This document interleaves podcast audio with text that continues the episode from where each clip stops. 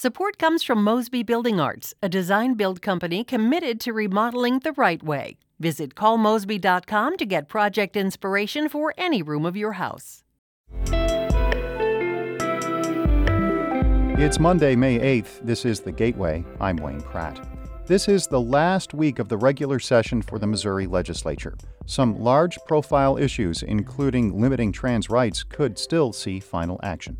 My gut says yes. I think in part it's because Governor Mike Parson himself has said if they don't get anything done, he will be calling a special session to pass such bills.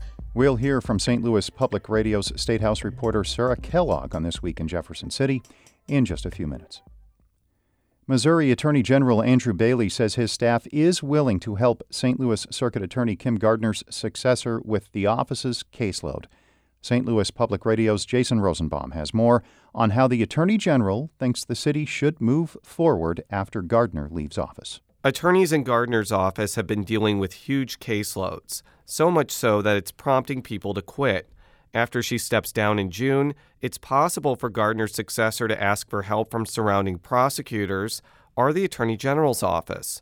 Bailey says that attorneys in his office are willing to help if asked it's going to be up to whoever the governor appoints to determine what their need is and whether there are resources available locally and whether there are resources available regionally and what, if any, resources they're going to need from the state. Parson will appoint Gardner's successor. That person will serve through the end of 2024.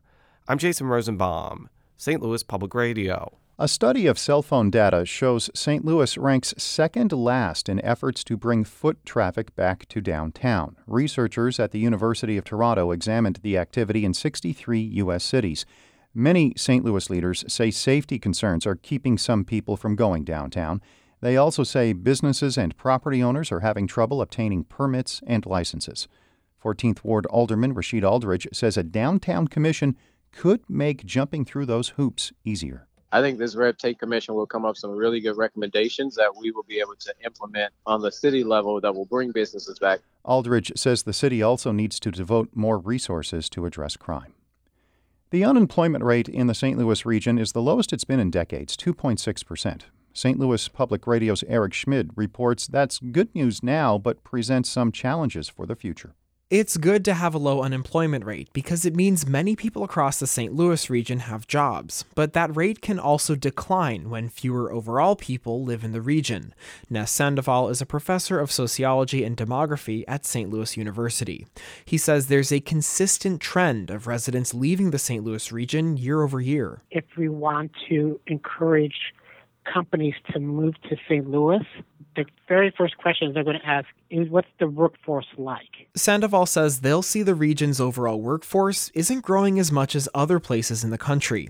He says without changing anything, businesses, especially smaller ones, may close because they can't find enough workers. I'm Eric Schmid, St. Louis Public Radio. A Missouri woman denied an emergency abortion last year says the results of a federal review could clarify that doctors must provide the procedure when a patient's health is at risk. Former Joplin resident Mylissa Farmer was 17 weeks pregnant when doctors found her pregnancy no longer viable. Physicians at a Joplin hospital denied her an abortion despite the health risks, citing the state's almost complete abortion ban. Farmer says even though Missouri allows abortions for medical emergencies. The law is vague and puts pregnant people at risk. I want hospitals and doctors to give care based off of their medical knowledge and experience, not from a politician who doesn't care. Farmer made those comments on St. Louis on the air. An investigation by national health officials found that hospital in Joplin violated federal law.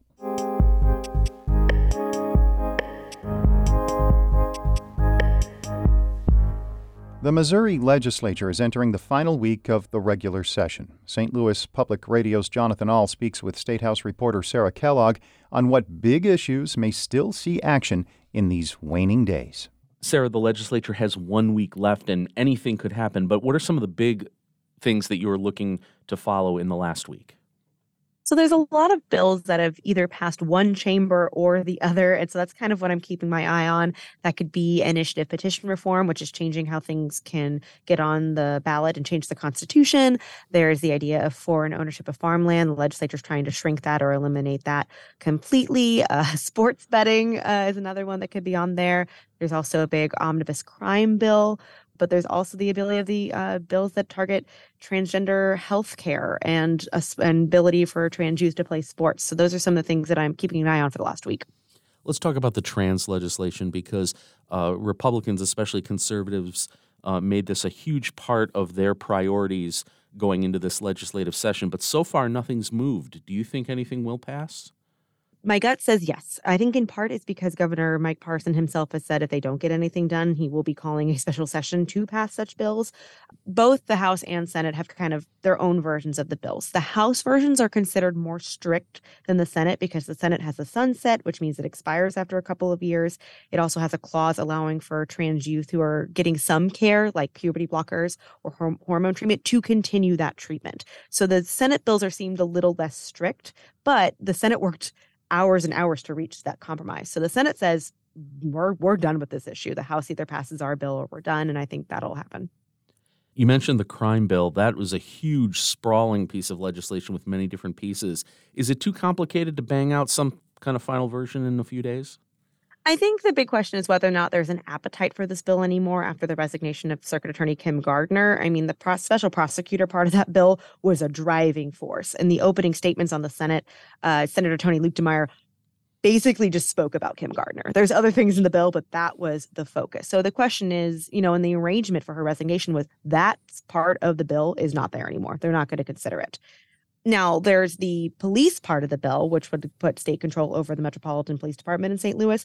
That was never really part of the negotiation. So that could be still a part, but it is a pretty sprawling piece of legislation. House leadership put out a statement saying, please still pass House Bill 301 because it is in the Senate. But that's one where maybe there's not as much of an appetite anymore. Sports betting, you don't think that's going to happen? And because it seems like it's a perennial issue. I wouldn't bet on it. I think that the the biggest thing is Senator Denny Hoskins has sponsored that legislation, but he's also married it with the idea of video lottery terminals. Those are those machines you see at like truck stops. Um, technically, those are not legal. They're kind of called gray machines. So he wants to do both. That's not been the popular approach with other senators. They really want to bifurcate the issue, um, but I don't know if that passes if they don't get VLT language. And right now, that sports betting bill that could be brought up does not have that VLT language. Finally, let's talk about uh, a little more about the ballot initiative. Essentially, Republicans want to make it more difficult to get things on the ballot in response to a lot of progressive causes being passed by the, a popular vote, which doesn't seem to be in jibe with the Republican majorities.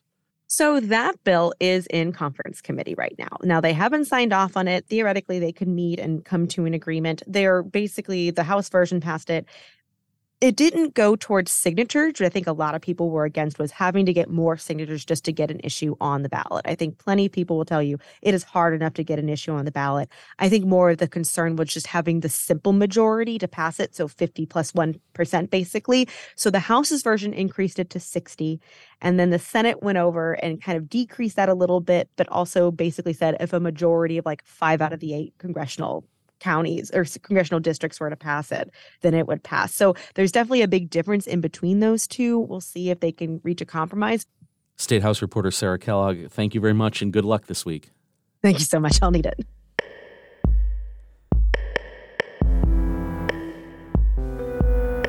That's St. Louis Public Radio's State House reporter Sarah Kellogg speaking with our Jonathan Ahl. Ashley Lisenby is the news director of St. Louis Public Radio, a listener supported service of the University of Missouri St. Louis. Music by Ryan McNeely of Adult Fur. I'm Wayne Pratt.